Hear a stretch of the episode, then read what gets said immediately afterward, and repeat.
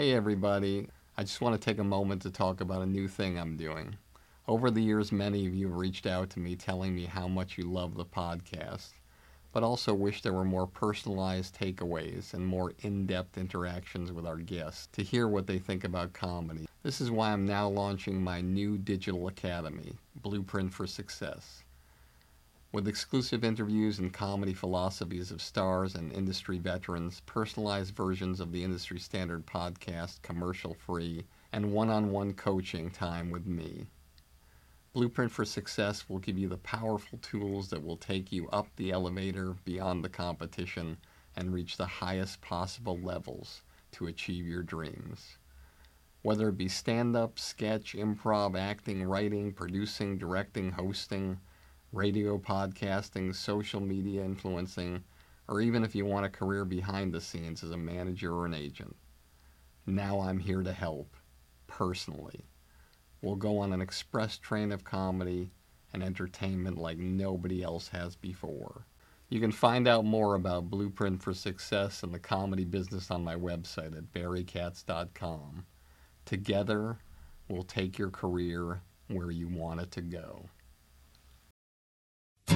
You are about to listen to an original episode of Industry Standard with Barry Katz. If you'd like more info on our schedule of upcoming shows, which will be available for download every Monday, or how to reach Barry through Twitter, Facebook, or email, go to barrykatz.com.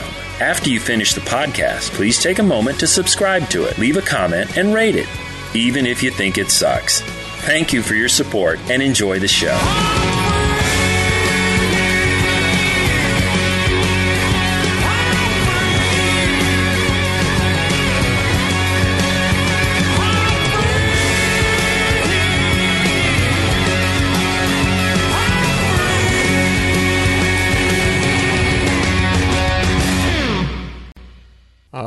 Welcome to another episode of Industry Standard with me, Barry Katz. Uh, before I start this podcast, I want to thank all of you guys for being so supportive and so incredible. Uh, I can't even tell you how humbling it is, how many of you listen, how many of you have subscribed, and how many of you have passed it along to your friends. Uh, uh, I, you know, when I started this thing, all I wanted to do was do something that I felt wasn't being done, which is talking to what I perceive to be the stars behind the scenes who really make things happen, who are an inspiration to everybody working in every kind of job all across the world of how to get from point A to point B, and sometimes at point A when you're at your lowest point, and how to get to point B at your highest point.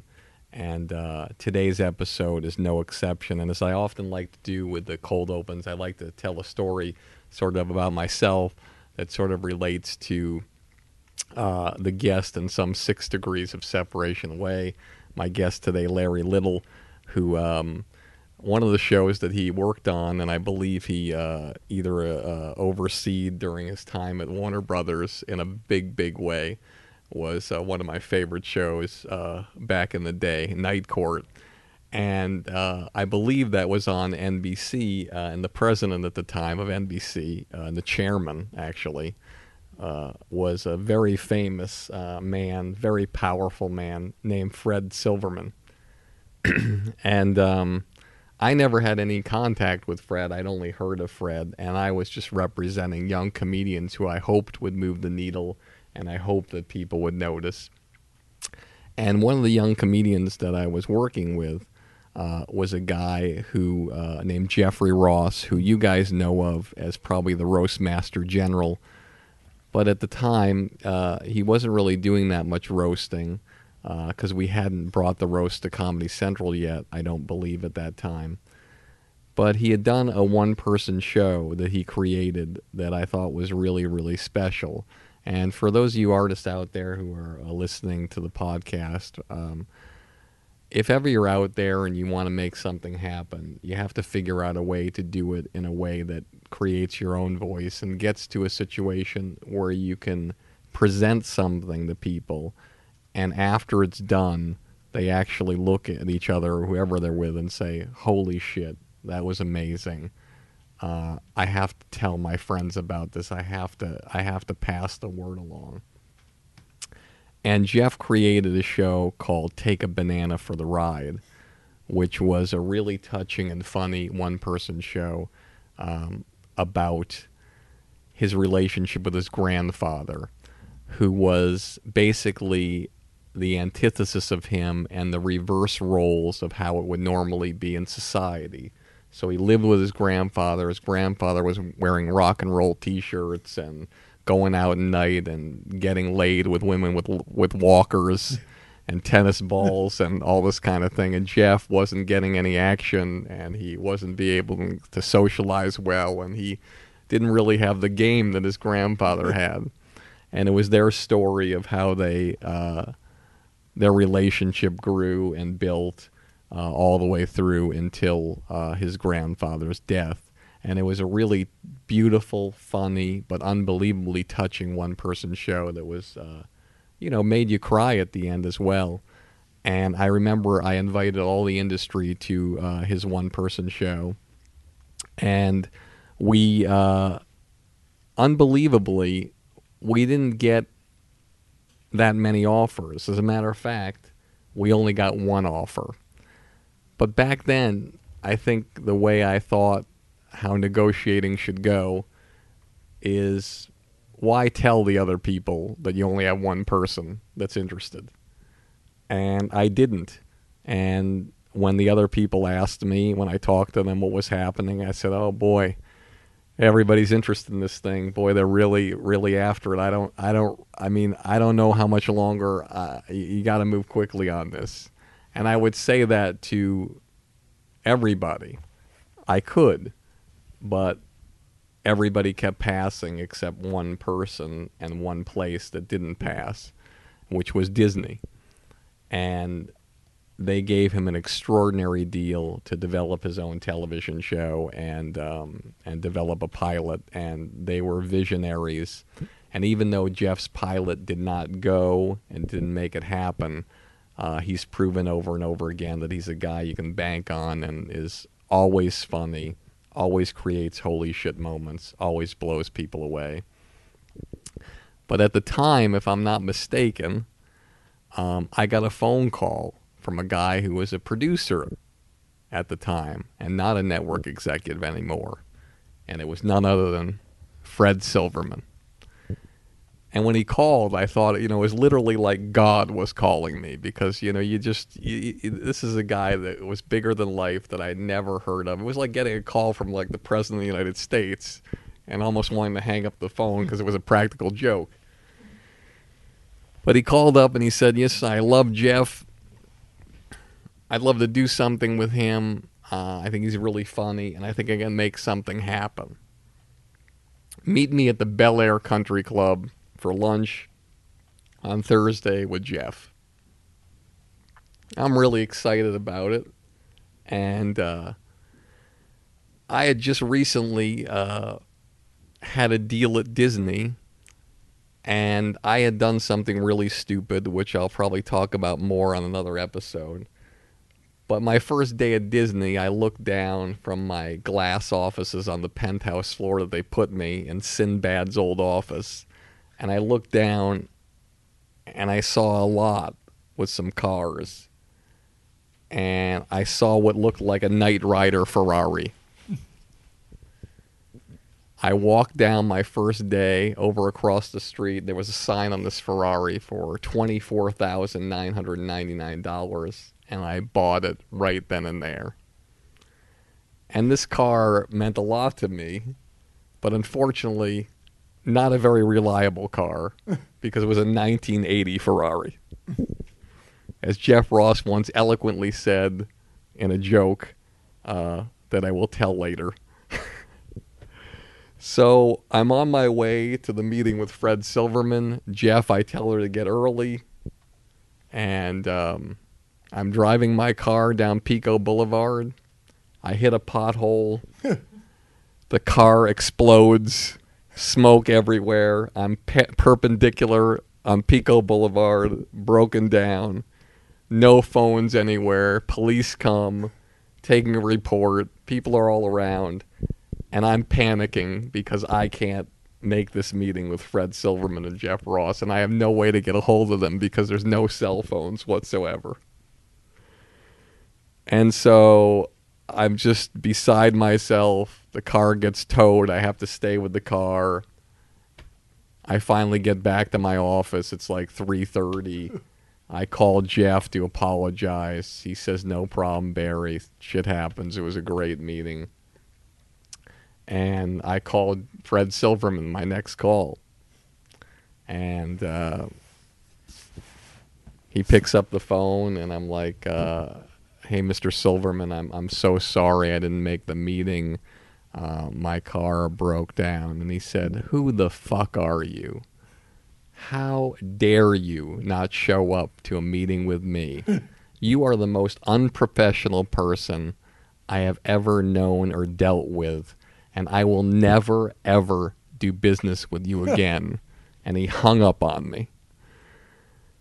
And as he hung up on me, I thought to myself, this business will squash you like a bug. Hey, everybody, let me remind you one more time about my new blueprint for success. It's a project I've spent months and months working on just to help you jumpstart your comedy career and beat the competition. Whether you want to do stand up, sketch, improv, acting, writing, producing, directing, radio, social media influencing, or even if you want a career behind the scenes as a manager or agent, Blueprint for Success will give you all the tools you need to take your career to the highest levels. With exclusive interviews, my top 50 commercial free episodes from Industry Standard, one on one coaching with me, and unprecedented access into my knowledge and experience from over 40 years in this crazy business. I guarantee you that with Blueprint for Success, you'll become the creator you've always dreamed of becoming. No one's asking me to do this. I want to do it because I want to help you become truly undeniable. So just go to barrykatz.com, click on Blueprint for Success, and start your incredible journey today. I truly can't wait to work with you to help you change the trajectory of your comedy career forever. Here we go in three, two. We ain't one at a time in here. We're mass communicating. This show will have laughter. I got everybody pregnant with Barry Katz and semen. Infections caused by jacuzzi water. I'm not comfortable with the tone this is taking. Okay, here we go. Is there anything else I should know? You're on. What? Now I'm on the air! People on Twitter have been asking for Barry Katz to come back a lot. If you're undeniable, you will not be denied. If you want to be successful in show business, you get yourself a Jew white manager like Barry Katz. Here we go. You fucking firing me up, Katz. Being a manager is just turning no's into yeses. Undeniable. Creating holy shit moments. I love this man. Barry Katz back in the house. House. House. Let's do this. All right, everybody. I am very excited for this episode uh, with my guest. He's an amazing man. this guy has done everything. He started in Chicago. He worked in television. He worked in politics. He's worked uh, at production companies. He's been involved in shows like Head of the Class, Life Goes On, Murphy Brown. Uh, I mean, he's been involved with the Diversity Award for work on The Parkers, Moesha, Judge Joe Brown.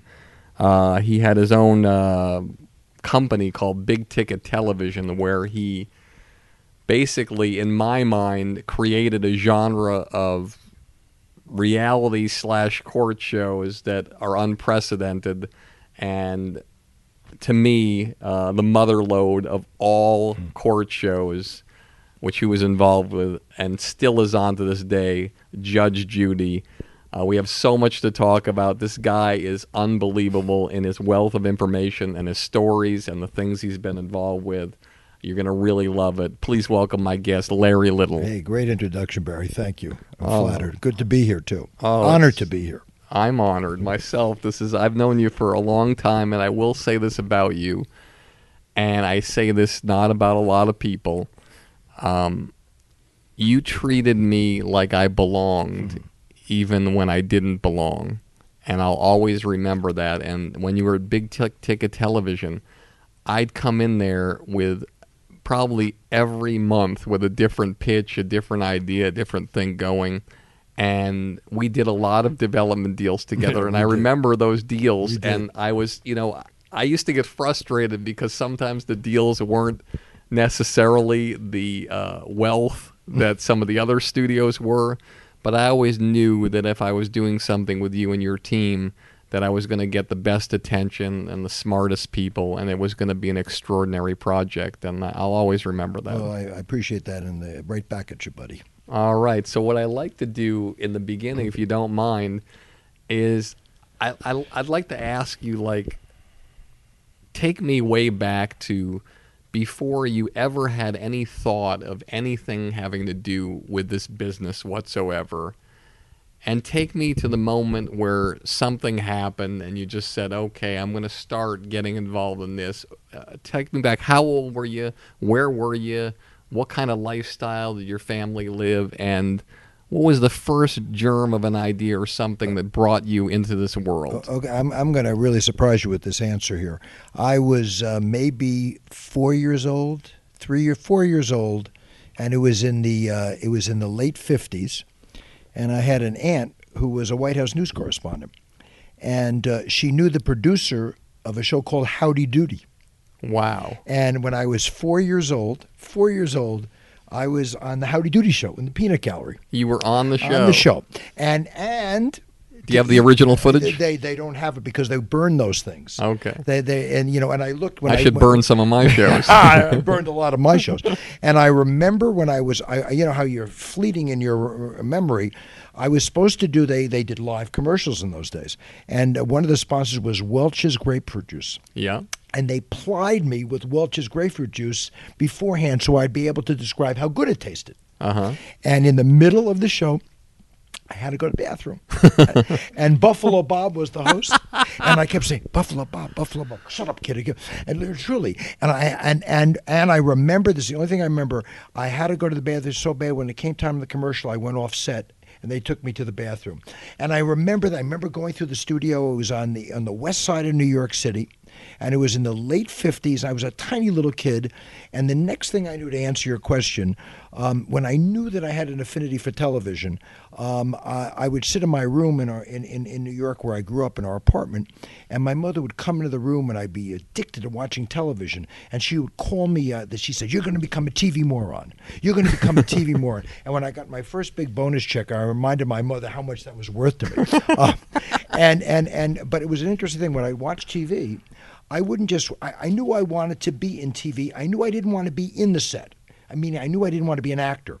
And I would watch the credits and I would watch the writers' names and producers' names.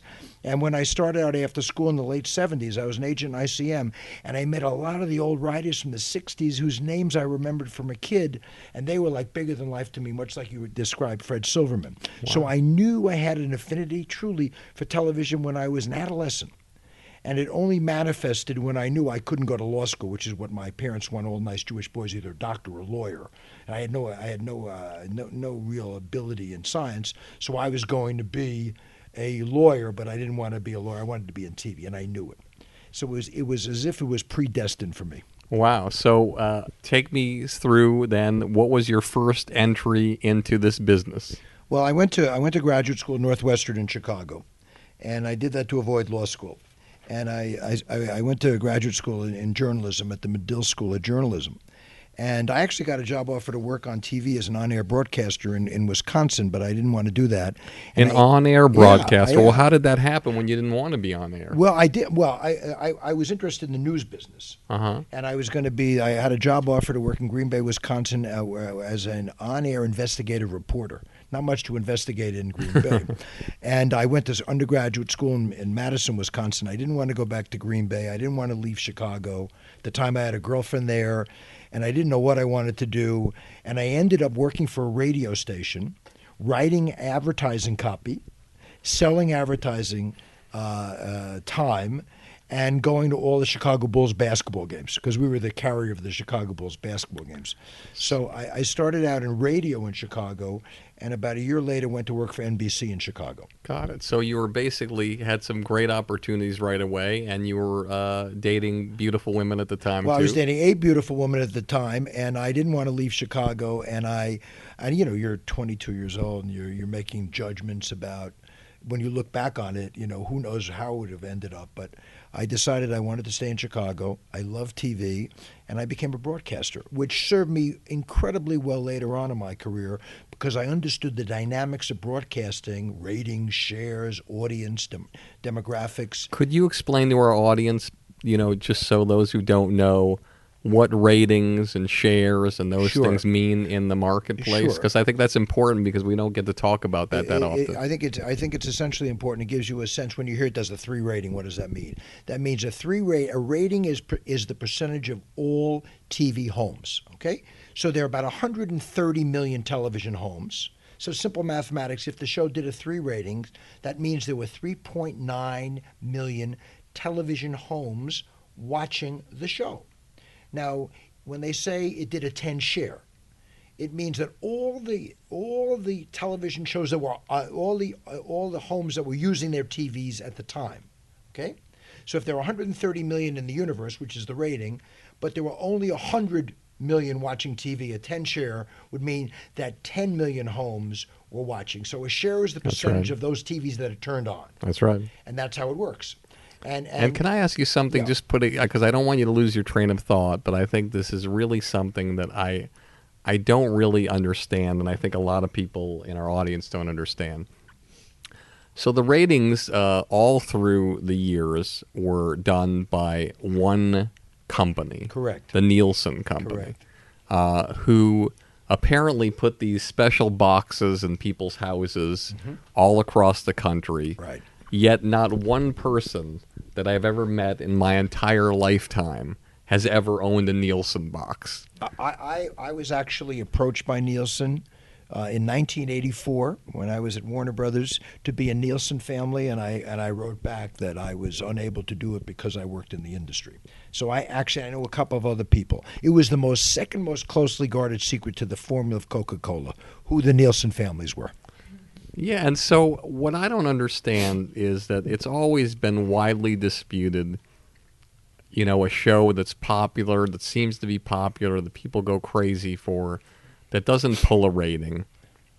And then it's proven later on when things change in the rating system that it does. An example of that might be, let's say, Family Guy, which launched in 1999 under uh, Doug Herzog at Fox. He didn't value the show. He didn't like the show. It wasn't really getting a great rating. Um, and he did everything to kill the show, which he finally did, and he admitted to doing on the podcast here. Right. But he's uh, uh, since had a great relationship with Seth MacFarlane, and he's uh, hosted this roast. And then it comes back uh, a number of years later and proves through a different sort of audience rating system, not just the Nielsen's, that it is viable. And how it proves that is when it goes on DVD and it sells, God knows, like 5 million DVDs or whatever it was. So the point I wanted to make to you, and I wanted to ask you, and I hope you remember to go back to your story, is that in our in the day and age we're in, where we have everybody has a cable box, or most people have a cable box, and uh, whatever whatever cable you know provider they have, Dish or Time Warner Cable or whatever it is, or Direct right. TV, or even if they have an i um, ITV system or whatever it is, or if even if they look at stuff on the internet, it seems to me that it could be very easy to monitor what everyone in the world is watching, and then we would know definitively. And to me, it's they say it's a privacy issue, but I don't care if somebody knows that I'm watching, you know, uh, an episode of Arrested Development or Saved by the Bell or you know, Candlepins for Cash. You know what? Why doesn't that happen? Well, you know, it's so interesting you say that because you know there were so few Nielsen families there. I think at the time when we were talking about Nielsen, there were 2,000 families that represented the entire United States, and we all used to sit around saying this is baloney, it, it, this stuff is not real. And one day, when we're going to be fully computer, you know, connected, and the world's going to be one, we're going to really be able to know absolutely who's watching what, and and to a degree we have that now. To a degree we have that, and I think at the end of the well, day, you have it in the in the, and I want you to explain this, and then we'll go back to the new system of how they determine uh, how people watch from their DVR. And so now, what's happening? If those of you in our audience don't know this, television shows are getting a higher rating now of DVR viewers than they are when it airs directly on the television. Not only- and now they count and they combine both correct, now. not only DVR viewers but other platforms. That's You- right. You can go HBO Go. yeah. You know, so what they do is so so what happened is the providers of product would say, "Well, wait a minute. I have a show on Fox and I know this show's popular, but the rating doesn't reflect that. I know it's popular." And so there was a real rebellion by the providers of the product who laid out a lot of cash to say, "Wait a minute. If Fox owns the show or licenses the show, and people watch it on their Fox TV station, but three days later they watch it in repeats on DVR, or they, they watch it on you know they they, they, they, they, they they video recorded it and then they watch it, or they watch it online, whether it's through Hulu or any of the other platforms, we should get credit for that. Madison Avenue should pay for that. Fox should get revenue for that. And it would reflect on me if I'm investing in the show so I could have syndication rights. So that there was a, a seminal uh, change in the industry where they now count all the platforms of distribution to create the rating. And I think that is a that is a major sea change, and it is a sea change that that that allowed the advertisers to pay more money for the networks as well as the the studios. Yeah, but what what's weird is that there was a situation where you I mean, let's say the year before that or 2 years before that there were shows getting canceled Yeah. because they weren't adding these things in and because there wasn't a movement towards that. And Yeah. I, and I think that well, you know when they, when there were revolutions, you have to mobilize the masses in a political sense. And similarly here, the masses, meaning the, the Warner Brothers, the, the, the Foxes, the NBCs, the Universals, etc., massed together. And both, and it was interesting. Oftentimes, the, the supplier and the networks are antagonistic. Here they are protagonistic because everybody benefited getting a true rating and a true sampling of how big the audience was. So this revolution occurred and it caused Nielsen, who is the primary still ratings source, uh, to recognize that there were other platforms by which people were watching the show and that audience also needed and should be counted. And Madison Avenue bristled because they, they, they were getting free viewers. Now they have to pay for it.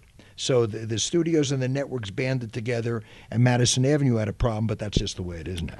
Do you know for our audience what happened and how all these competitive networks that literally are trying to kill each other Yeah. and beat each other, every network president and chairman got together and said, "Hey, we're putting our foot down.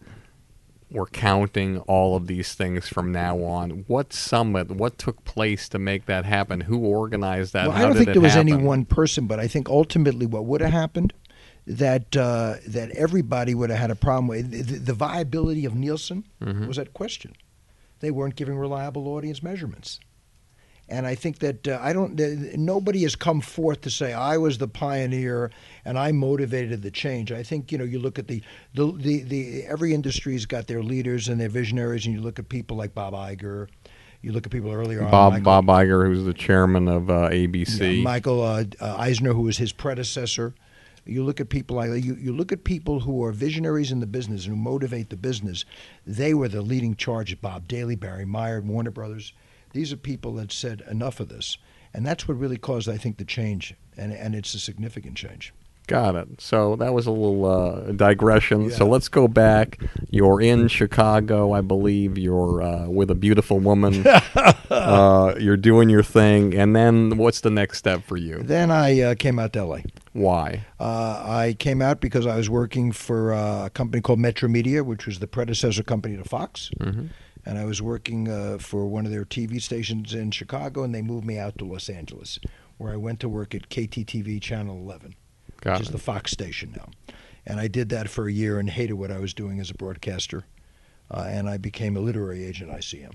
So how do you go from a broadcaster to getting a gig as a literary a agent in deal, one of the Barry. biggest, biggest Yeah, agencies At the time, the it was the biggest agency. CA was in their uh, embryonic stage. William Morris was uh, venerable, which is a which is a polite term for being fuddy duddy. yeah. And uh, and ICM was clearly what CAA and William Morris Endeavor are today. And it was a tough thing. I bullshitted my way in. You know, I had a uh, I had a master's degree in journalism. Uh, I had you know I was uh, you know I was I had some literary chops, uh, and I was interested in writers. But normally, when you go to an agency, You work in the mailroom You have and to you work work in the mailroom for a year and Well, work your way up. You I- went right directly, and you had your own desk and office I and your own my assistant. own desk and I had my own assistant. Although I was in my You are an unbelievable Yeah, bullshitter. I was a great bullshitter, and I bullshitted my way in, and I took an enormous pay cut in those days. Now, when you said it was an honor to be here, was that bullshitting? no, that was sincere. Okay, just Well, checking. what the bullshitting was when I got in the business. Okay. Um, that's what happened. So I. I so what do you way- do? You, you so you're a literary agent, and explain to our audience what a literary agent does. Well, Not a that you did anything back then. but- Well, a literary agent represents, in, in the case of ICM in the in the early '80s or late '70s, uh, represents uh, writers, directors, and producers, mm-hmm. and they in television and film. in television and film, and I was in the TV uh, business. I had, and at the time, you talk about other seminal changes in the '80s and '90s. Uh, TV was like a stepchild to everybody. You know, if you weren't in the movie business, you know, you were a lowercase guy. And now we see what's happened in the 21st century. Being in the movie business, for the most part, is a lowercase guy, and all the major media companies are television companies. And if they could get out of the film business, they probably would. They can't. Yeah. Uh, so, but but I got into TV. I love TV, harkening back to my days in Howdy Doody, and I represent television writers and directors. So tell me somebody who you represented that actually became a force in television. I represented a guy who created a show called Saint Elsewhere, Josh Brand, wow. and when and later That was on Howie Mandel's first show, correct? Am I correct. Howie Mandel. He was had hair. He had hair, and he was a young comedian it who, was- one of the first uh, young comedians who actually booked a dramatic Right. television show. Yeah, and it, it was yes, correct. And uh, I, I had a director named Harry Winer went on and had a great television career, and uh, and he did some films and stuff. And I had a bunch of writers who went on and created television shows. So you bullshitted your way in, and you're doing okay. You're making money for the company. yeah, making money for the company. But I looked at the landscape and I said, well, wait a minute. Out there's 100% of the money. Agents get 10%. Other guys get 90%. I want the 90%. So I, uh, when you're a young agent and you're out there, uh, you get a lot of job offers, generally from studios. So I ultimately got a job when offer. you're a young agent and you're moving the needle, And you're you moving get the needle. offers. And when I was you're a young agent who is not making your amateurized office uh, money and your phones and your messengers, you don't get offers. Correct. Well, I was moving the needle enough to get offers. And uh, I ultimately got a job offer to work at Warner Brothers, where I worked for 12 years. Got it. And how did you start at Warner Brothers? What I was, your a- first gig uh, there? My first gig was I was the vice president of comedy development. Great. So you're the vice president of comedy development. So take me back- Everybody in Hollywood's a vice president. If you're in industry and you're vice president, you're somebody of substance. In Hollywood, everybody's a vice president. Although when you tell your mother and your your, your father that now you're a vice president of Warner Brothers, my mother thought that I was the president of Warner Brothers. Well, this is why that is uh, for those of you who are listening and are part of the podcast here. Credits don't cost anything. Correct. And so you want to make people feel like they're valuable and and everybody wants to feel valuable including myself, you know. So if you can give somebody a credit and it doesn't hurt anybody and it doesn't Correct. do anything that's horrible to and to disrupt the apple cart, then you do that, and that's what the the television business was was based on back then, where they do people like that.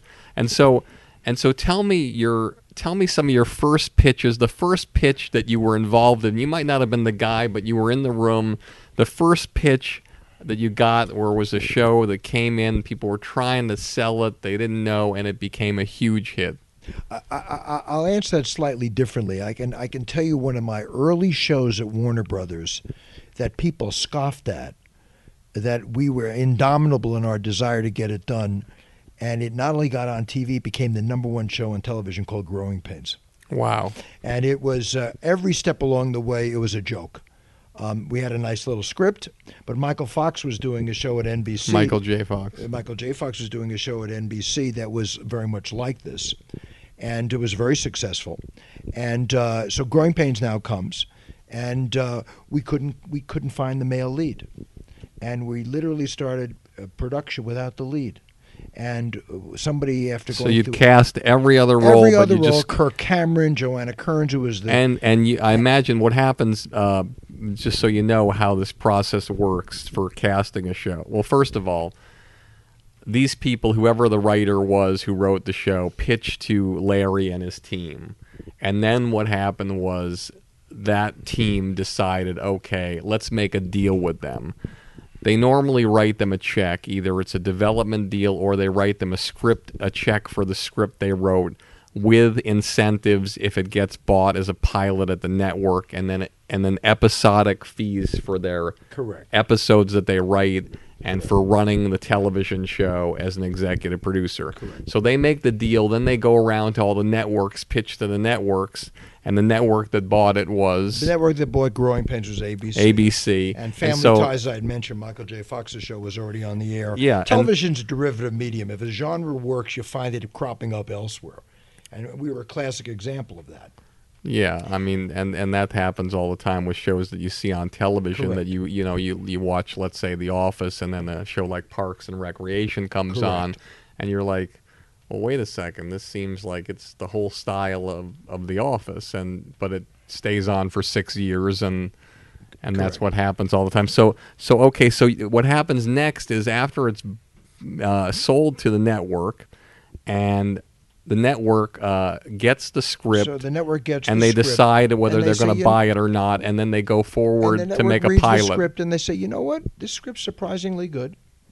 Uh, the guy that created it, Neal Marlens, went on to create Wonder Years. Yes, Marlens in Black. right, um, correct. Well, she was yes, they were at the. She, she wasn't there at the beginning, but she was certainly there at the end. And uh, so the network reads the script and they say, you know what, we're going to pick this up. Okay. And so the decision to pick it up means that they have to write a check now For a pilot. a pilot, which means they have to write a check for every line item, every person that's cast, everybody. Correct. Now the studio That's a seven-figure proposition. Yeah. Now the studio, they have the studio there because the studio is there also to deficit some of the financing. Every studio deal at that time was a little bit different here and there, dis- d- depending on what the studio had negotiated deals that they had with people. But essentially, tell our audience like if let's say let's just say back then the pilot would cost a million dollars with every single thing from cradle to grave, from the casting director all the way to the final edit. Correct. Approximately back then how much was the studio warner brothers paying out of that one million and how much was the network If you use the million dollar figure, and they were generally larger than that, but that's a good way to, to start it. In those days, uh, we, Warner Brothers, would deficit 30% of it. 30% So we would have in the million dollar model maybe $300,000 out. Got it. Now, you ask the question, why would they do that? Well, the simple reason they would do that is because in those days, and here's another seminal change, we owned the copyright. The network merely licensed it. explain to our audience what that means That means the network said we will pay you X number of hundreds of thousands or millions of dollars a week for our right to air your show, called the license fee licensing fee, to air your show in its original form and then get two or three reruns during the year. So you would get three three runs of each episode. And then after the third run if they ran it again there would be a payment There would be another payment, and oftentimes they did that pre-negotiated payment. And you, the goal in those days was to get 100 episodes. That's right 100 episodes back then was the magic number. was the magic number to get to syndication where you would sell the show To the local a- a- TV to the local stations. TV stations which now there's 212 of them Correct. and you'd go to a famous famous convention called NATPE which stands for the uh, National Association of Television Programming Executives. That's right. And you'd sell your wares and you'd try to clear it in as much of the country as you could. Right. And to give you an idea, let's just take growing pains for an example. You'd go to NATPE and you'd have a successful show and you'd go to sell it and even though you might get what seemed like an inconsequential am- amount of money from a, a, a, a- an area, let's say like uh, Oklahoma City, Oklahoma, let's say they only gave you um, um, two hundred and fifty thousand dollars for your hundred episodes, and you're like, Jesus Christ! I mean, there's nothing here. How are we ever going to make the money back? This is crazy. This business sucks. And then you think to yourself, wait a second. If I can sell uh, 150 more markets at 250,000, uh, we're going to be making millions of dollars. Well, I'll give you. I'll give you an example. I, you you would say, so you syndicate the show, and you syndicate a show like Growing Pains, and you could make on a syndication each episode. You'd aggregate the monies, and you could make as much as on the highest end, and depending on the shows, four or five million dollars an episode. That's so right. if you had, again, these are simple terms. If you had um, uh, two and a half men today, and you have 150 episodes, okay, and forget the fact that they changed their lead, which is an anomaly, and it sometimes jeopardizes the value of the asset. From Dick York to Dick Sargent and Bewitched. And the first time it ever happened. Correct. Good. You're a historian. And and you would sell two and a half men. I make it up for four million dollars an episode. You times that by the 150 episodes, and now you've got a now you've got an asset that's worth over 600 million dollars. Now, the studio over those seven or eight years to get those episodes has put out tens of millions of dollars in what you call deficit financing. They get their money back.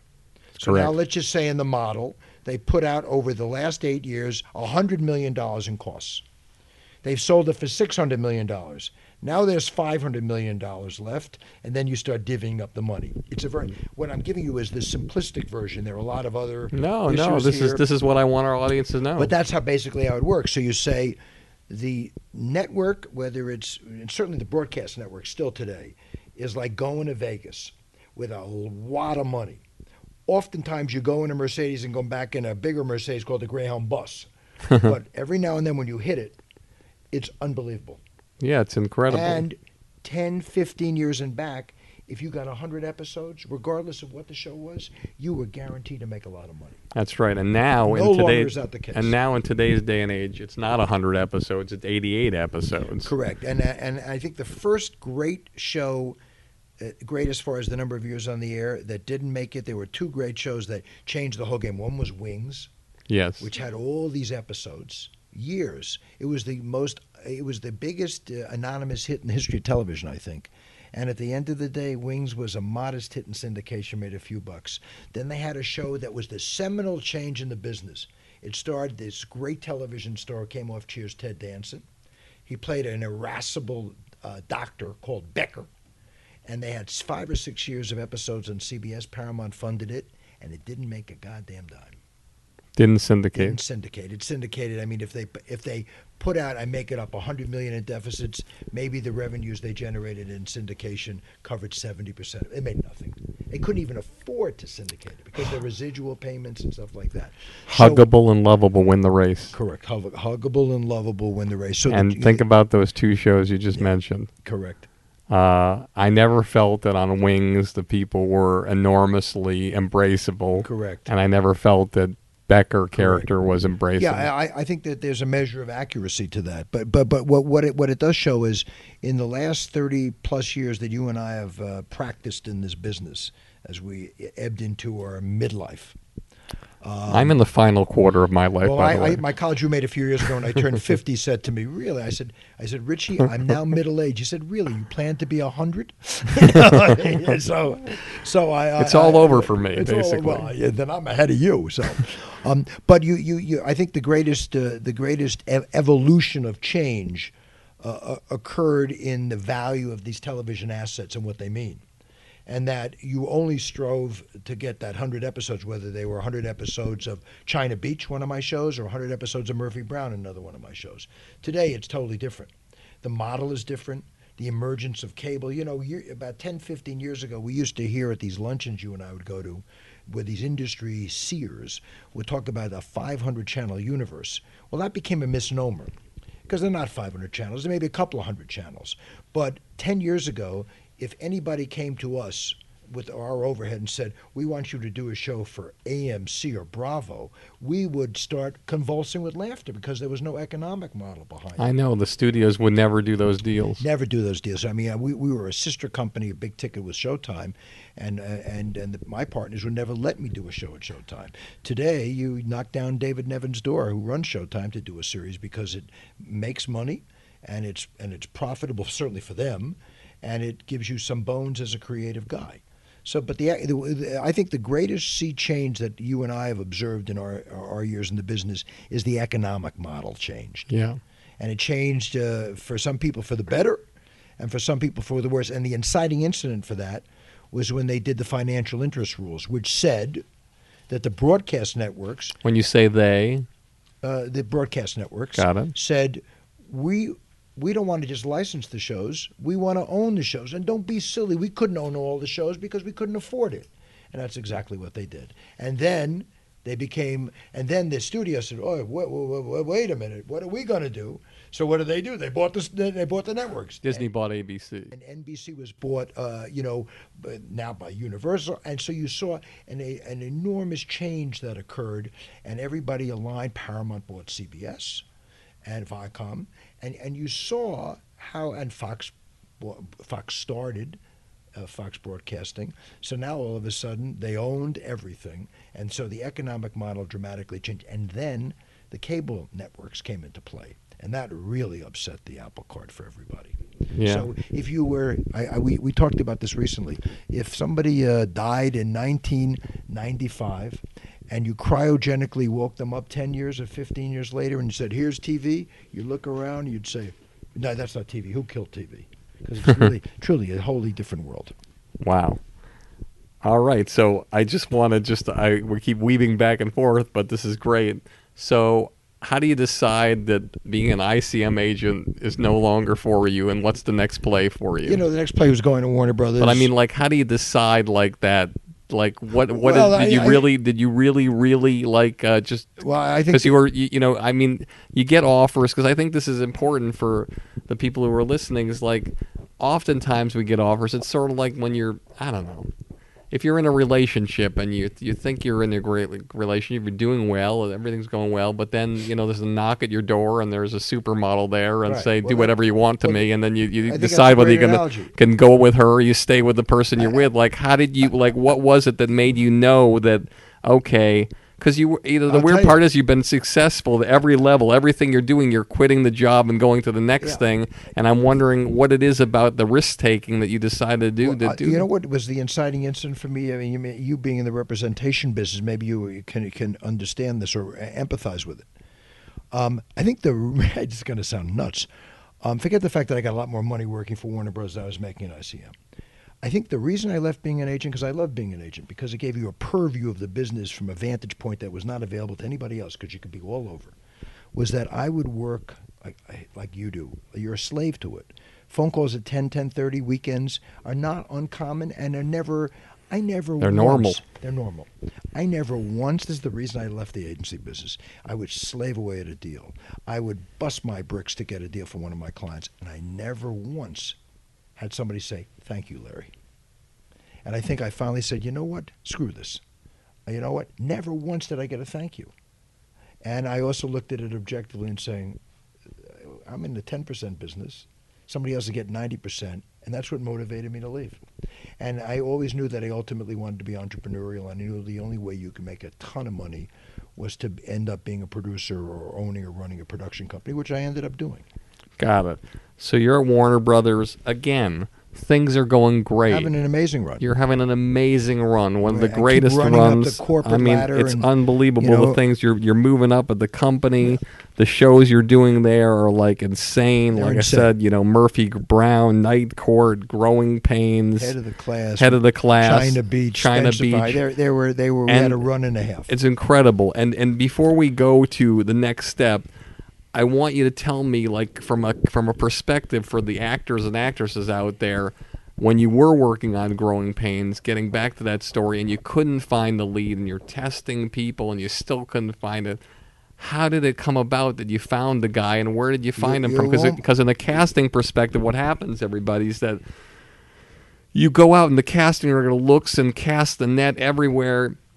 People are coming in. There's tapes. There's putting on tape. Everybody they're looking at everything. They're testing people. When you don't find people, you ask the casting director to go back again. Sometimes you fire the casting director, hire another casting director, and she has to or he has to bring in new people from different places, and it's a really tough thing. So how do you find the guy? Well, it, it it's it is a great bit of TV history. Um, around that time, about a year before, we we couldn't cast the father, the husband, and uh, there was a talk show that Fred Silverman did that starred Alan Thicke. Of course, Who we know him became- very well. Has sat in this chair many times. Okay, and Alan, uh, Alan, and and and Alan Thicke's talk show blew up. He was a Canadian, came to America, came to America, came down the coast, and did this TV talk show, and he became a punchline for you know from the Carsons and Lettermans of this world. He really did, and he had done some acting. And we're now in the throes of, of, of starting rehearsals for our pilot without our lead and we went through every possible person. We would have ended up bringing in one journeyman to do it. We had people, and somebody suggested. In fact, the guy suggested, I think was a guy who ran a casting at ABC, Gary Pudney, suggested, "What about Alan Thicke?" And I remember the head of ABC Entertainment said, "Alan Lew Erlicht, Alan Thicke, you've just blown our." Po-. We read Alan Thicke. He gave us a pretty good reading, and when Alan Thicke became one of the biggest stars in television. Um, he, he, it shows you nobody knows anything. We cast Alan Thicke. We thought the show was a guaranteed failure. We tested it out. guaranteed failure. We tested it. In those days, the studio would test it, and then they would share the test results with the network if it was good. I remember uh, my boss at the time, Alan Shayne, who was the president of Warner Brothers Television. I was the number two guy he was he wouldn't even come to the testing, and I and I and I, I, I called him on the phone, and he was this elegant fellow, and I said, Alan, he said, Larry, how did it do? And I said, Alan, it went through the roof. He said, Larry, don't bullshit me. I'm drinking wine and a little loaded right now. It was on a Thursday night, and I said, No, Alan, it went through the roof. He says, I don't believe it, and uh, we it was so it was such an incredible test. We retested it the following week, and it even tested better. Of course, when you shared that with the network, they would scoff at you, and their test was even better than ours. It went on, and within two years, became the number one show on television. And Alan Thicke's uh, and Alan Thicke career became was, a perennial uh, leading man on television for seven years that the show had its run. Kirk Cameron became the biggest young star on TV at the time. He had a major movie career until he found the Lord, and uh, which interfered with his particular career. Some people that might help, but it, the show became the number one show on television. And we had a similar story. You're supposed to find the Lord and actually Right. do well. Well, in his case, he did well. Then he found the Lord. You know. I remember uh, before I remember Carol Leifer's line. One of my favorite lines for HBO uh, special was she says, "If you want to keep your seat on a crowded bus or train, it's very simple. As people walk by, and they look at you and they say, "Excuse me, ma'am." If somebody's sitting there, you have to look up at them and with those eyes and say, "No one." Except the Lord, and your seat will be empty the whole time. Well but you're said. just about to say something about No, but but but so the show became you know, and and we had a similar similar situation with Night Court, which also became the number one show on television. We couldn't cast the lead, and we went through everybody, and we brought in Harry Anderson, who was who was a magician. who was a magi- I'll tell you what, it's a great story with Harry Anderson. He came in to read, and he was great, but he was too young. He was too young. The, the role uh, required somebody with a little more gravitas. He was a judge, and Harry was 10 years too young. He came in, and I remember Reinhold Weege, may he rest in peace, and Jimmy Burrows directed the pilot. He was one of the greatest one of the great of directors time, of television. of all time. And uh, we got a call from Harry Anderson's agent or manager. I don't even know if he had an agent. Said he wants to come back in. Please let him read again. He knows he's right for this role. Please, and we okay, come back in. Comes back in. And I the was down- persistence of a representative. and he said, "I love this script. In fact, I love it so much I memorized the script." And I remember one of the guys, either Burrows or Weege, said, "Uh, "What do you mean you memorized the script?" He said, "I love this script so much I memorized the entire script." He had a photographic memory, and he's and and, and so does a client of mine, Jay Mohr, has a Jay photographic Mohr too. He's memory on the too. radio now yeah. doing sports here. yeah. And uh, he said, Tr- test me. So he opens up page 36 and he said, cue me. Q Malone, and, he- and he memorized the whole script. He was he was unbelievable. we were like mesmerized by this guy. and I remember we took him into to Brandon Tartikoff. I think the other guy we Brandon Tartikoff, who was the youngest president in television Yeah. history at like 28 we years old or something. hall for the audition. It was not in his office. It was I don't know what was going on. It was so interesting. I remember seeing the Tonight Show in the background, gearing up with the music, Uh-huh. like five thirty in the afternoon. When you realize you're in television, you know you're really now. I'm no longer in Howdy Doody and the Peanut Gallery. I'm a functionary behind the scenes. You know, where you're right, the real stars are. And uh, except those you have who are stars on your podcaster. and I remember Harry Anderson came in and blew us away but there was great reservations that he was too young. And Bill Devane was the other guy I think we brought in, William Devane, and he was good but not very funny. And uh, they were mixed as to what we were going to do. And we finally said, you know what, let's give it a rack. And he became an Emmy-nominated actor, and that show also with great trepidation because the actor was miscast. We thought chronologically. That also became one of the that, that, that, that became the number one show on TV as well. And for those of you who are listening in the audience, if you are an actor, you can see by that story of what you need to do to get to the next level because Harry Anderson wasn't even on a fucking list. He I wasn't mean, even on the radar, man. he- Nobody he- knew who he was. Nobody knew who he was, but there was the persistence of somebody who represented him. But in this day and age, to be honest with you, even if you don't have a manager or an agent, you can find the information of the casting director who's who's doing a show. Right. You can put yourself on tape. You can do it a hundred times, and ninety nine of the tapes you you uh, the video that you shoot could suck, and one take could be the best. And you can find the email of that casting director, and you can send it to them. And I guarantee them, anybody listening out there, they will open it they can't not open it. It's like it's impossible for anybody to get an email and say, eh, let me just press delete before I open it. Right. You can make your mark like Harry Anderson made his mark. If you're prepared and you work harder than everybody else, you can always win. And Harry Anderson is an example of that. And uh, in that story Right, there. and he went on. He did a couple of series after that as well, and you know, really uh, made his chops. And he was a street urchin. You know, he's talked about it. His mother was a woman of the night.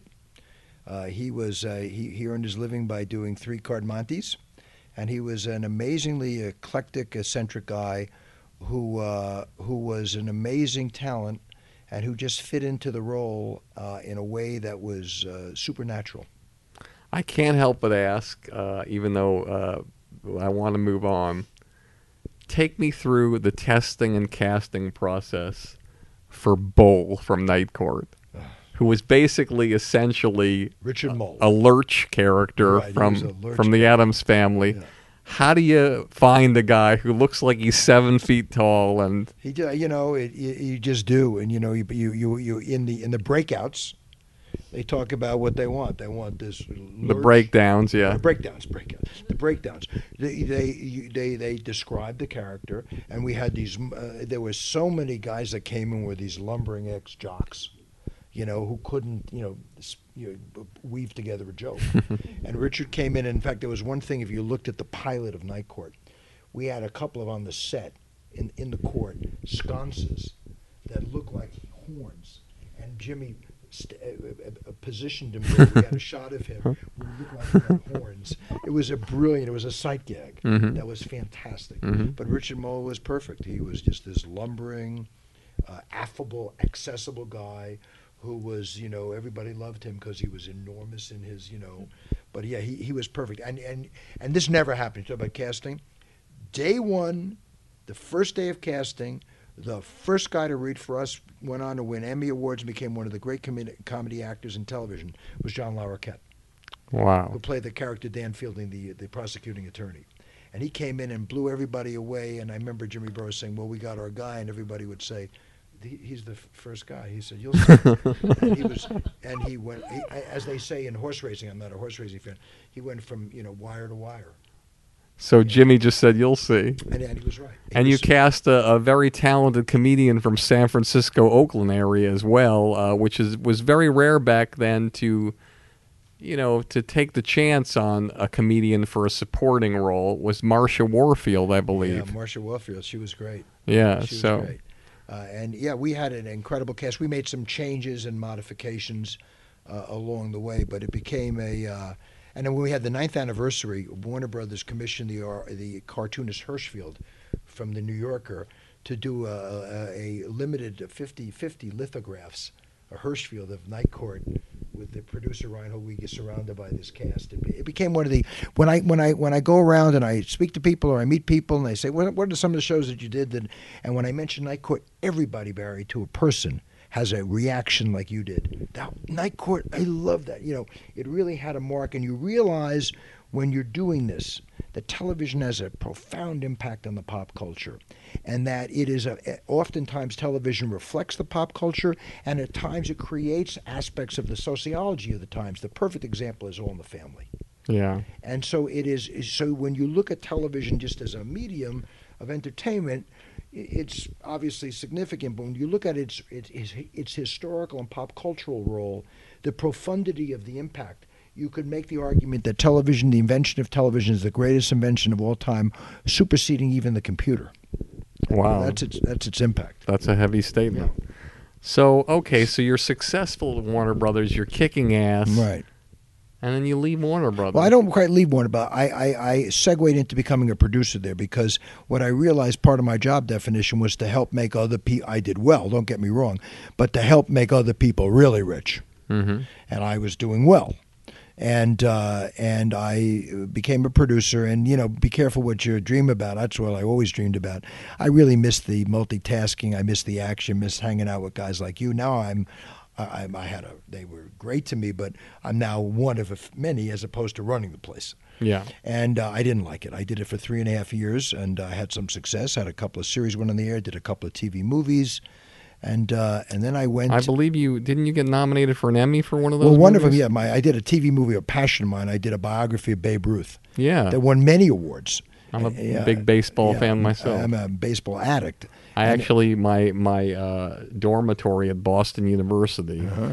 was Myles Standish Hall on Bay State Road. It used to be an old hotel where Babe Ruth, when he came to Boston, used to stay in Suite 801. Is that true? Yeah, perfect. so yeah. I- there, there. I, I, I became the leading lay expert on Babe Ruth in the in the country.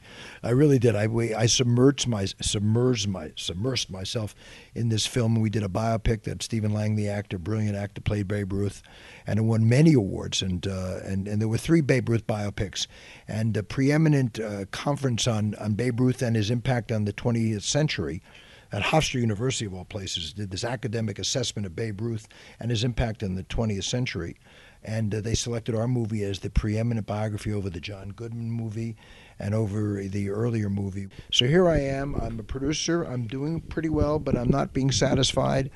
And out of the blue, I get a call from the guys at CA, and they say, "Why don't you run Aaron Spelling's company?"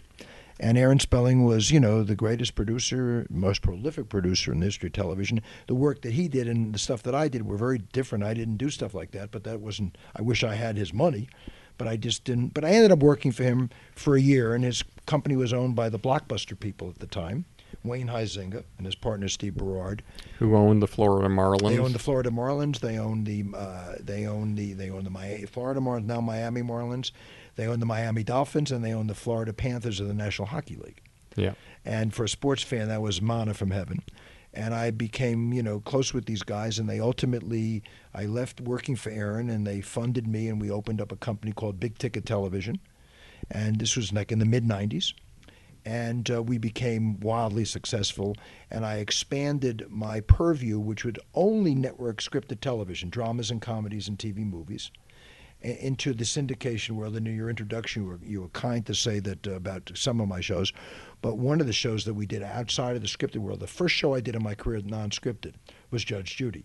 Which even today, 17 years later after its birth, is still kicking butt. Number one show on TV in daytime, and it opened up a whole panoply of opportunity for me and my company. Let's go back though to how do you decide you want to do a court show, and how do you decide which judge you use? I didn't. I, I got a. I had never done syndicated television shows, although I understood syndication because of my broadcasting background. Mm-hmm. And there are two types of syndication. There's direct, we make it originally for syndication, Mhm. and then there are reruns of this of the of the night courts and the cheers that go on. You know, six o'clock at night. So the two types made for you know uh, first run off network, the reruns of the uh, uh, two and a half men types, and then there's originals for syndication. Right. Oprah Winfrey, Wheel of Fortune, That's right. Jeopardy, Judge Judy. I'm working on one right now with Bill Bellamy and Jon Lovitz uh, and And Vivica Fox. That's a half hour. That's direct uh, syndication. Right. So I so I I know what you're talking And- about. and So- it's, uh, and but what's odd is that you're you're you're in this new company and you've never been in Never. this world before. And, I, and so what I did was I went around to every agent in town and I said I want to meet the best and the brightest producing first uh, first run original syndication.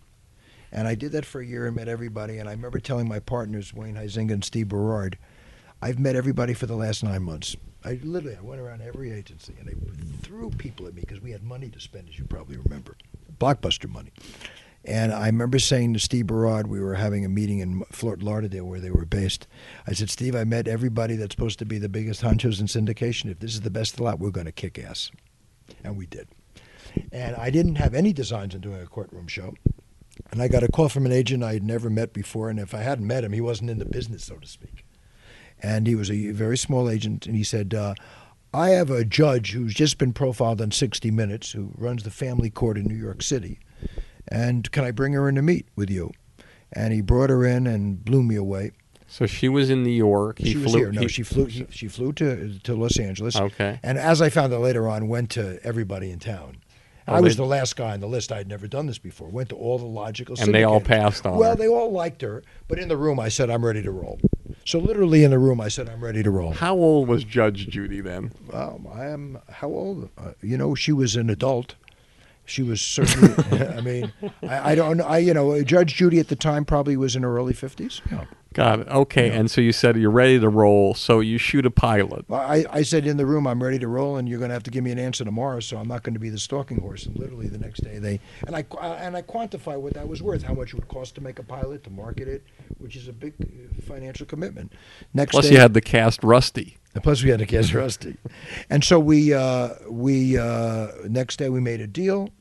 A few months later, we shot a pilot, and she had never done it before. And while she, there were moments of the pilot, we shot 14 cases, but it was a little uneven. She had never done it before. Now you shot 14 cases, which is unusual to overshoot that much because an episode was basically just two cases. Correct. And we, we So you gave a situation where you weren't going to leave anything to chance, so you could have 12 cases that sucked, and all you needed were two that were we, great. we actually had 14 cases, none of which were good enough to, to the level that she's achieved. Got it. and uh, we were actually distressed.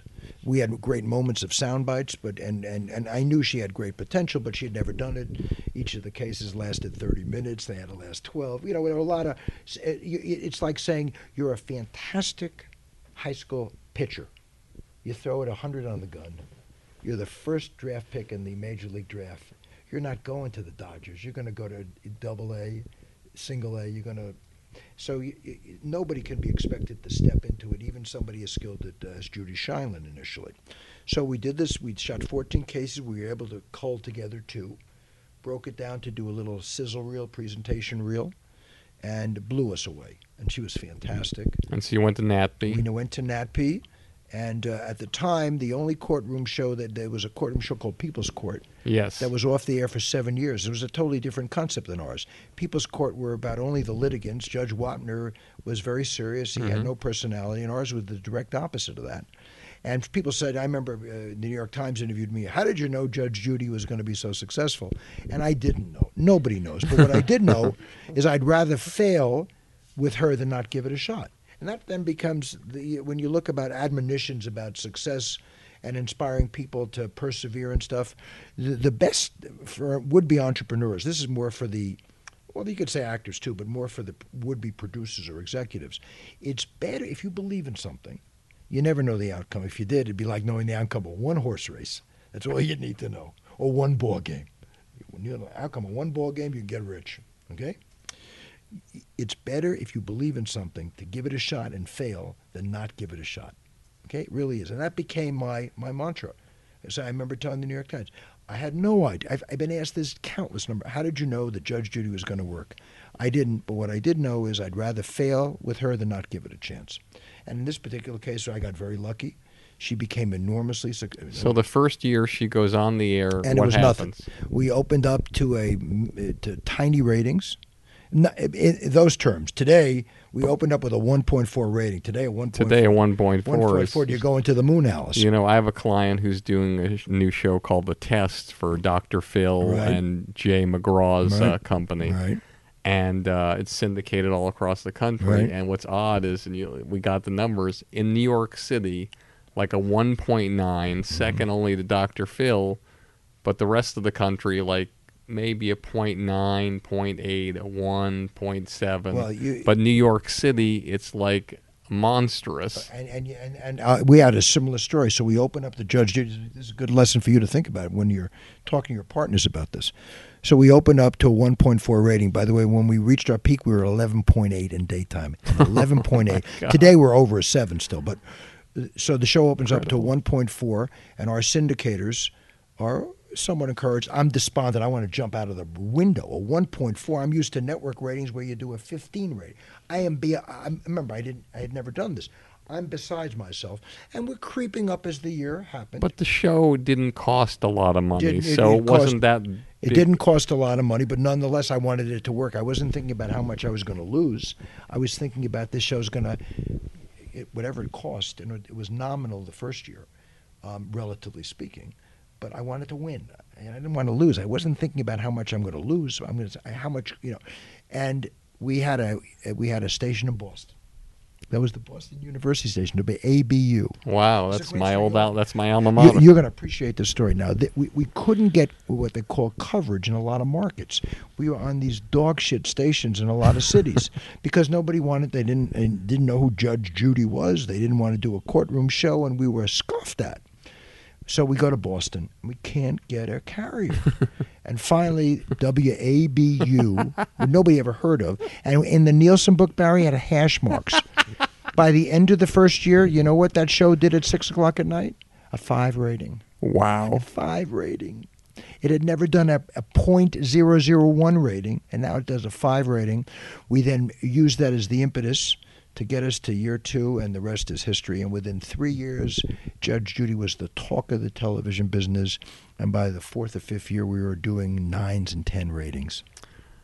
What do you attribute to her success? Like, what is it about her and the show? Because again, it's a genre, the genre, this court thing. What in your mind, like when she did become successful, and you had to point to an example of why you thought it was. Why is successful? I'll tell you.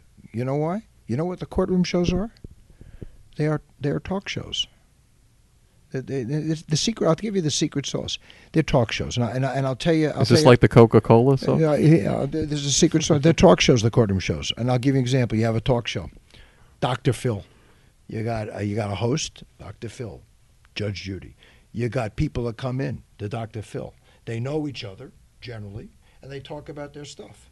And at the end of the show, Dr. Phil looks at the camera and says, "Okay, you heard Barry, you heard Larry. What do you think tomorrow?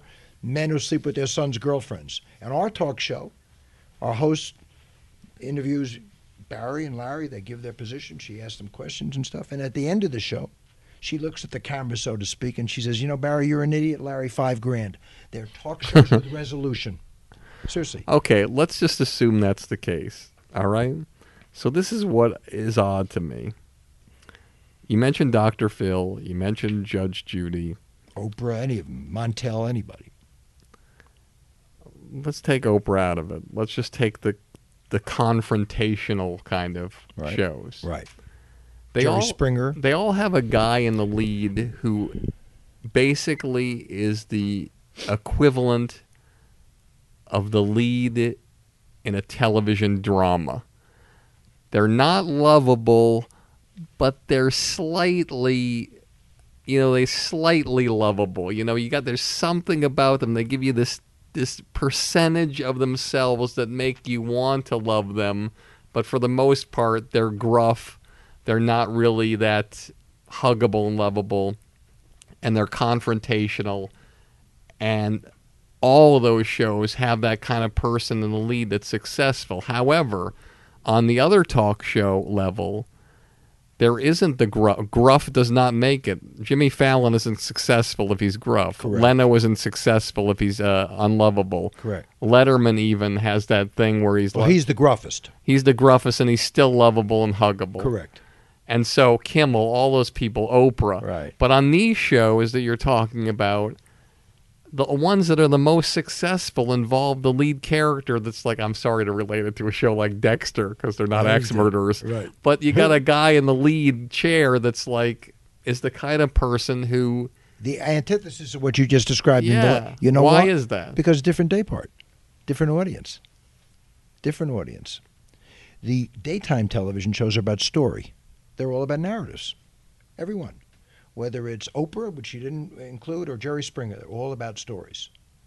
Courtroom shows about stories. The only rule we had, inviolate, the litigants had to know each other. It couldn't be strangers suing each other because they don't have the emotional component.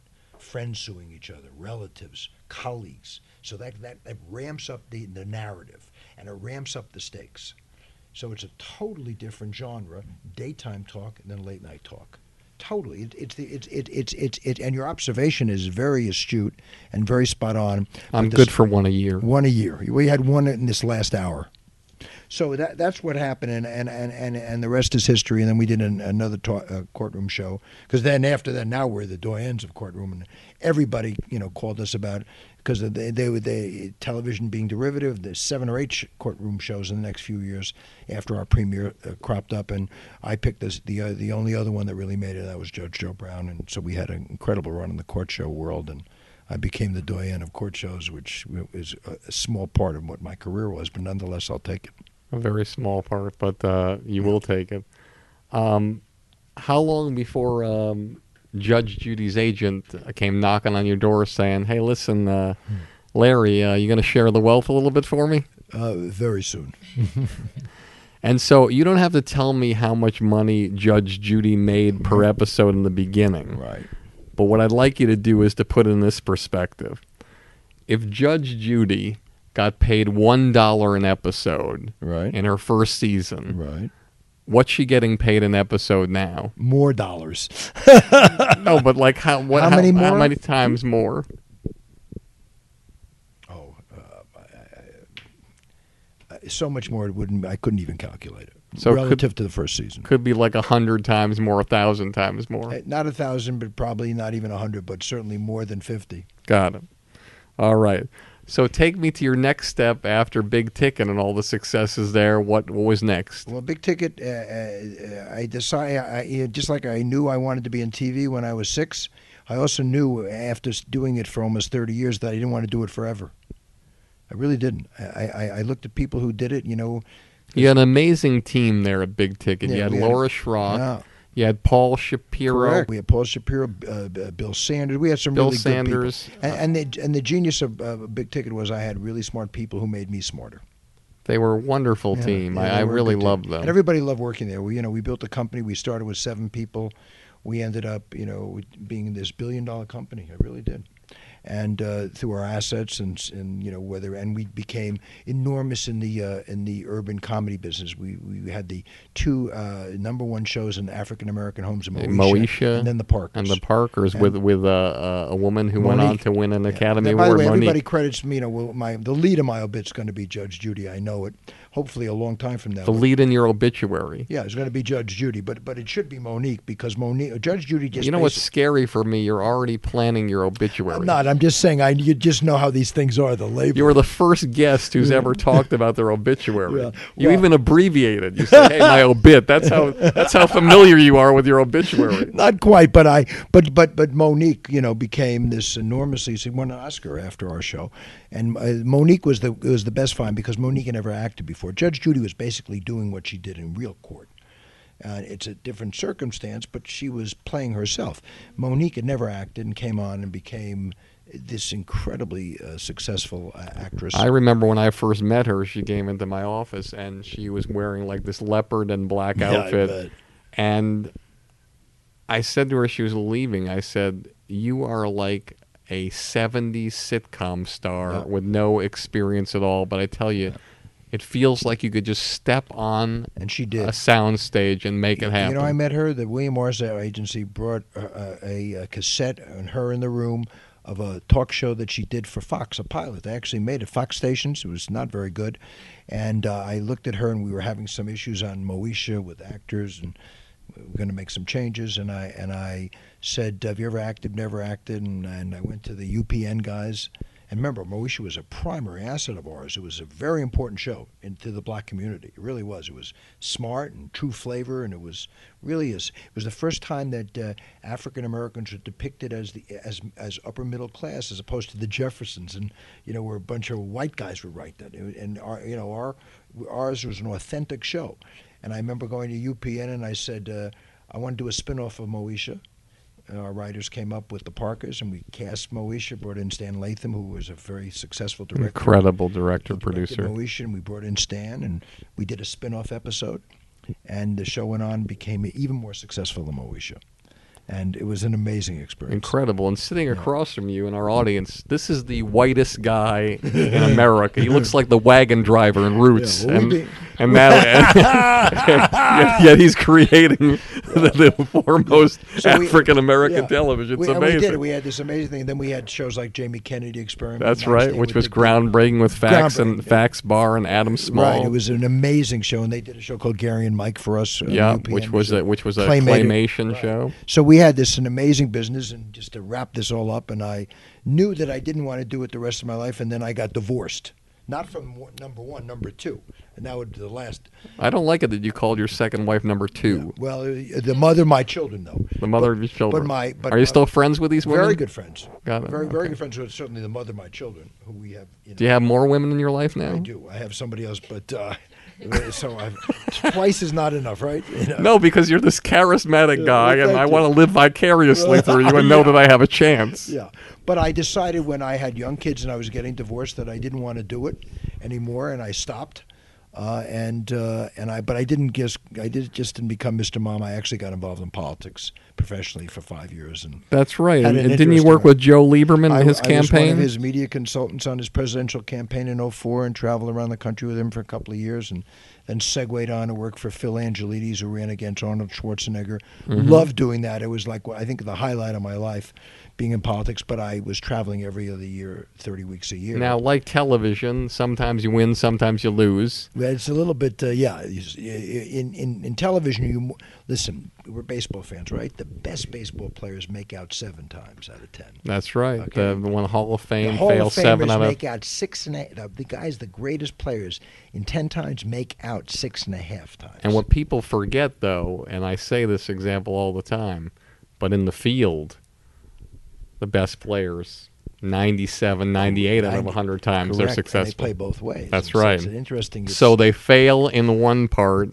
but then they go out the other half of their game and they succeed to the highest level. Correct. So it just shows which is why, if you want forth. to really get into the baseball debate, why there's the question of why is David Ortiz, who only plays one way, going to make the Hall of Fame? And my answer is yes, he will after this World Series. My answer is yes as well, but that's for that's for the next podcast.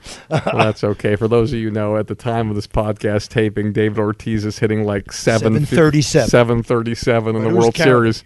And if he Carlos Beltran hadn't caught that ball, that home run ball, I he'd be hitting like seven seventy-seven. I know. It's He could go zero for ten the rest of the way, and he'll still get the most an done. amazing run. But, but so I, I stopped Yeah. doing TV and uh, and I got into politics, and now I do a little TV and I do some other stuff, and uh, you know I have this uh, interesting eclectic like life, and, and not planning my obit, but being re- real realistically, when you look about one's career, you you people cite highlights, and certainly the Judge Judy show became a major highlight for me and my company. And you also got involved before we get on to the final round of this. You also did a venture with the blue collar guys, where you I you know with that. Jeff Foxworthy and Bill Engvall and Larry the Cable and Larry Guy. the Cable Yeah. Guy and their manager and producer JP. J.P. Williams, Yeah. who I started with at a company called Spotlight. You did? I didn't know that. Right. Yeah, Uh-huh. I, I was there when he was there when he was dating a comedian named Felicia Michaels. So you did that, and you got involved with another aspect of comedy in the world that you know had you really hadn't been involved in. So it's really interesting how you've taken this trip Yeah. in all these different directions, and I think people should know how diverse you are and what Thank you've you. done. It's Thank just you. incredible. Thank you. And so let's uh, let's move into the final roundup here. Uh, Okay. My uh, thing I'd love to ask you is let's talk about the real holy shit moments. Let's talk about, you know, uh, we don't have time for everything, but let's talk about one story that if you told it to somebody, they wouldn't fucking believe it. Something that happened, something that you know involved people. It could have been something crazy, something inspirational, something that would blow our audience Well, away. well, my, my, it's so funny you said that because th- th- there were there were holy shit moments, not so much that um, holy shit moments when you realize that uh, the the power of, of, of television and the power of celebrity and how and what you're doing because when you're in the midst of it, you don't realize its power.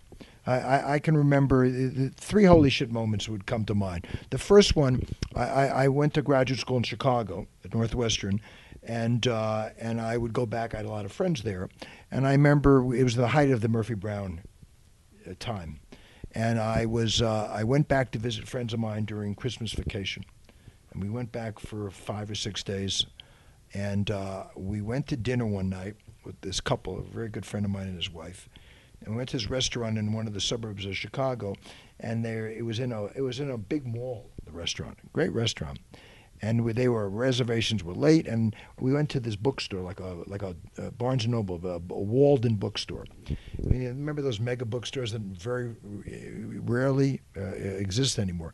And they, I walked in the in the in the store and I looked at the magazine rack. You know, have all the magazines there. And at the time, we had like seven or eight covers. We had Murphy Brown, China Beach, Dana Delany, and I'm looking at that magazine rack, and I'm looking at all my shows on that magazine rack, and it was like a holy shit moment. What I do in Chicago, and these magazines were in Des Moines, they were in New York, they were in Oklahoma City, every, and I'm looking at the seven magazine covers we had, and I'm looking, go, what a holy shit moment that was wow. for me. It was like, wow. Because when you're doing it, you say, oh. Yeah, I remember, and another holy shit moment, I remember somebody wanted me to have years ago uh, lunch with, I forgot who it was. It wasn't Don Rickles, but it was somebody else who I didn't want to have lunch with. Let's say it was Rickles. It wasn't, but, and I remember a friend of mine from New York called up, and, and it was right around lunchtime. He said, What are you doing? I said, oh, What am I doing? I'm dreading this lunch with Don Rickles. It wasn't, but it was somebody like that. And he went, What? I said, "Oh, this guy is. I'm dreading this lunch with this guy." And my friend said, "Larry, you're an asshole. Who wouldn't want to have lunch with?" You know, and it was like, and I didn't. You can appreciate it. You don't know this guy, but and then and then the other one, I think, uh, a potpourri of things. Um, I, I, my car was parked at Warner Brothers right by Clint Eastwood's parking space, and we had some visitors and. Uh, the On the Warner Brothers lot. Yeah, the guard called me up and said, "You better come down here, Larry." And I was running TV then, and Mr. Eastwood's having a fit because one of your guests was in his space and he was screaming at me. And and I remember I was having dinner one night years ago with Dick Ebersol and Brandon Tartikoff. I just started. I was an Um. Dick. Ebersol was also the chairman of NBC for many years. NBC Sports. NBC Sports, And I remember we were sitting, the three of us, at the Palm Restaurant here, and right across the aisle was Johnny Carson at the height of his career. And the Palm, for those of you who don't know in our audience, a very famous restaurant here where there's caricatures all over the walls. They're all over the Palms now. and across the city. you have to you have to go to the original one, Los Angeles, if you Correct. haven't. So keep going. And Johnny I- Carson and was Johnny Carson's right across the aisle from us, and I keep looking, you know, and they they work with him, and you know, and Johnny Carson, and his dinner ends, and he gets up, and we're at a booth for, and I'm I'm with them as those two and me. Johnny Carson sits next to me and spends the next hours talking to them. I mean, I'm I'm in the conversation. I said, "Holy shit, I'm in show business." Johnny Carson, you know. wow. And then the other holy shit moment is And your friend said, "What an asshole! You no, had dinner no, with Johnny no, Carson." No, no, my friend. I was like telling everybody about Johnny Carson. and then I remember the last holy shit moment is I worked for Bob Daly at Warner Brothers when he was the chair. And he called me up one day and he said, uh, a very good friend of mine ran licensing there, Dan Romanelli. And they were doing a series of commercials called Air Jordan, for, uh, Air Bugs Bunny. Air Jordan, you know, Air Bunny, and Michael Jordan did these commercials for, for us with, with Bugs Bunny and uh, they were doing a, a, a, a Warner Bros. did a, a Michael Jordan movie, and I remember Bob Daly called me up and he said, "What are you doing uh, uh, tomorrow morning?" I said, "I don't know." He said, "Come with me. You can meet Michael Jordan," and we went over where they were shooting the commercial, and Michael Jordan walked into the set, which was built as a gym. Uh, and I remember meeting Michael Jordan, just a few of us, and it was like, wow, Michael Jordan. Because it's rare when you meet these famous people like that three dimensionally. You know, you see them. And it's rare when somebody does what you and I do, where you meet a lot of very well known people, where oftentimes you're saying, oh, the thought of having lunch with that person revolts you. But when you walk in and Just like the thought you had when doing this podcast. Right. Hardly. But anyway, so those are my holy shit moments. Those are awesome. yeah. Awesome. Yeah. Tell me your biggest failure in your career. Uh, too many to count. Like a disappointment, the biggest failure, disappointment. Hmm. That would be in your obit. It'd be my own bit. It'd be my personal bit. You know what? I, I think my biggest. You're not gonna you're gonna laugh at this. I, I haven't done a lot of TV in the last six or seven years. Uh, You know, people ask me, and I've done a few things, and Larry, doing other stuff. Listen, you could be yeah, literally you could be taking models and sleeping with them on Yeah, piles well, of cash at this. I moment. You don't have to worry about kids this. and a lady I live with, so I'm not. But I, but, but I think the biggest disappointment. I think the biggest disappointment that I had is very recently. We we have this news magazine show, that is a uh, sort of a, if you will, uh, a combination of TMZ meets ET meets Access Hollywood in the urban hip hop world. And we've got a great uh, host in Chris Spencer. I don't know if you know Chris Spencer. Of course, he was the original host of Vibe, uh, Vibe, yeah. and, And- he was removed and replaced by Sinbad at that time. Correct. And and Chris is, you know, 18 years later, he's done great things. He's an And- amazing guy. He also He created, just so you guys know out there, he created a, I guess you'd call it a digital short or a sketch for the BET Awards or some Yeah, kind of good. Boy, you're on uh, this, Barry. with Kevin Hart.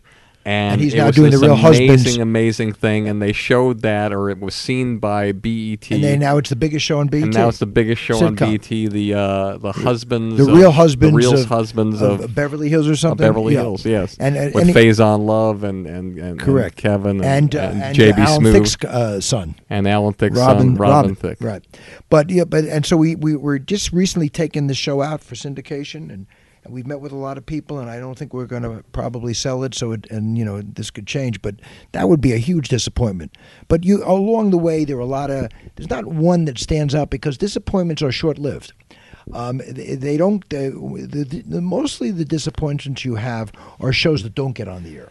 Well, I think people that's encouraging for our audience to say that disappointments are short-lived because I think a lot of people who are outside of this business and in this business are, you know, sitting around they get home from whatever they're doing that they don't want to be doing and they feel really down because the disappointments don't feel like they're short-lived. They feel like one day goes into one week, Right. one week goes into one month, one month to one year and before they know it they're 3 years in and they feel like you know this isn't short-lived so it's exciting to know that and it reminds me, and I, the show I just uh, it's called the Take that that we're where we're having a difficult time with with Spencer.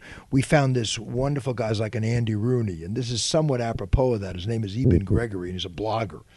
And he talks about things, and he has a philosophical bent. And he talks about he has one little bit where he says, "The problem with being unemployed the minute you wake up, you're on the job. and I think disappointment to would-be actors and writers and producers is omnipresent because you, you if you persist and you fail to get in in the game, there's a constant sense of depression and, and the fact that you're unemployed. And it's and the minute you wake up, you're unemployed because you're trying to get employed. So I think there's there's no more exhilarating business than to hit it far in this world its impact is profound on the pop culture and on the sociology of, of where we are and where we live. But it's tough, man. If it was easy, everybody would do it. that's true And it and it is so tough, and and and and Which- it- and, and you got to persevere. And even when you persevere, no guarantees you can do it. Which leads me to my last question which you're sort of touching on and I want you to go much deeper because this is uh, one of the parts of the podcast that to me are are why I'm a TV executive, man. Being deep is a risky proposition. well, that's- I that's think it. you're going to make it on I this one think. Uh, um, because I think that uh, our audience really loves to know uh, the answer to this question from people who've been there and started at, you know, humble beginnings where their, you know, mom basically tells them, you know, that's not going to happen or don't do that or whatever. Right. Um, so it's a two part question. What advice do you have for young executives or people trying to break into this business uh, or the business of their choice or whatever? What do they have to do to to get from point A to point B and really make a difference and really grow and, and move forward to a trajectory to where you are in the business? And then the second part of the question what advice do you have for young comedian actors, actresses like the young Mo'Niques or Marsha mm-hmm. Warfields mm-hmm. or Richard Molls or mm-hmm. John Larroquettes or Harry Andersons of our generation who are out there, who are somewhere in the country, in the world, in small towns, living in studio apartments, going to open mic nights, trying to figure out what it can be that will take them to the next level and what advice do you have for them? Well, I answer the second question first. There, there's an amazing opportunity now that people in the generations that you cited prior didn't have, and that's the internet. You know, um, the, the problem with the internet is that is getting attention for what you're doing. But you've got an opportunity to present your wares in a way that none of those people you mentioned had. The, in, in those days, you would either, if you couldn't meet a producer and manager, a casting director, or a studio executive, you were sort of screwed over. Uh, today, if you really believe in yourself, you have an opportunity to put yourself up and at least demonstrate some of your wares. But that's not efficient because how do you how do people find you? So it's very difficult. Um, if you want to be in the television business, the first thing you got to do is come to Los Angeles, right? Mm-hmm. You got to come here, uh, and then you've got to know your medium. And if you if you're whether you're an actor, performer, or, or, or a writer, or even a would-be executive, you've got to know the business. And today there are opportunities to learn the business that weren't available to you and me. There's so many uh, online opportunities, whether it's Deadline Hollywood, it's Variety Online. You can really learn about the business and the people who are the power brokers in the business by studying the business through the internet. You really can. You can know what's going on. Uh, in, in our day, you know, you knew what was going on by reading two papers, the Daily Variety and the Hollywood Reporter. Well, they've been eclipsed now, uh, manyfold and you can really understand you know how the business works. You can study the business. And and if you really want to be in the TV business you should watch TV I often find people who want to be in the television business and you say well, what are your favorite shows? Well I like Breaking Bad you know? And then you know they don't really watch it. They've seen an episode you know? My 17 year old son uh, who is not a huge TV fan although he says the greatest show in the history of television is Breaking Bad you know. And how he watches TV, he watches TV on his laptop. You know, it's amazing. So I, I think there are, uh, to answer your question, because it's a very broad question and there are no right answers. If there were, everybody would find the answer and do it. But if you want to succeed in, in a world that is difficult to get into, learn about the world, study it. And there are many opportunities by which you can study it today that weren't available to you and me 30 years ago when we were kids starting out. So that would be it. And then, you know, when you move out to LA, you start going to the very, if you're a comedian, go to the clubs. You know, try to meet the Barry Katzes of this world because these are people that can open doors for you. And it's tough to find people without, you know, to, to, to find smart people to represent you without credits. But if you've got a game, people will find you. I, I really believe that. Uh, I don't know if that answered the question to the extent that you wanted it. And I don't know the profundity behind my wisdom, but I think it's as, it, it's as simple and complex as that. Wonderful, amazing, and I want to say something to you that none of your clients at ICM ever said to you. okay. Thank you. You're welcome, and it was good to do this. I'm glad we did this, Barry. Oh, this is fun. it was awesome. Yeah, it you was were great. amazing. No, I don't know about that, but thank you. Yeah, he says that to everybody. No, no, I don't. Only one out of 1.2 people. Listen, thank you very was much. Uh, this is uh, another episode of Industry Standard with me, Barry Katz. And as always, if you like the show, tell all your friends. And if you don't like the show, tell all your friends.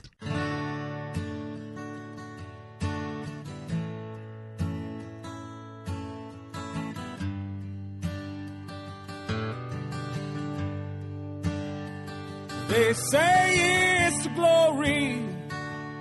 I'll scream your name and put you on shoulders walk you to fame.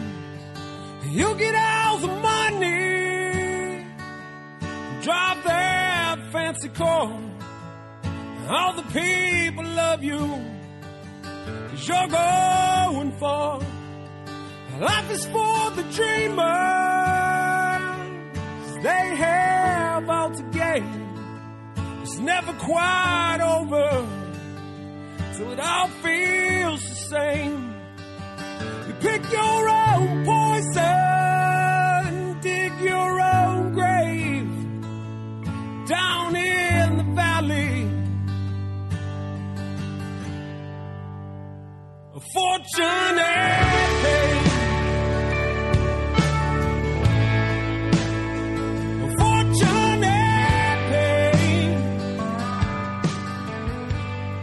Thank you for listening to Industry Standard with Barry Katz. If you'd like more info on our schedule of new episodes, which will be available for download every Monday, or how to reach Barry through Twitter, Facebook, or email, go to barrykatz.com. Before you leave, please take a moment to subscribe to our podcast, leave a comment, and rate it, even if you think it blows. Thank you for your support, and have a great day.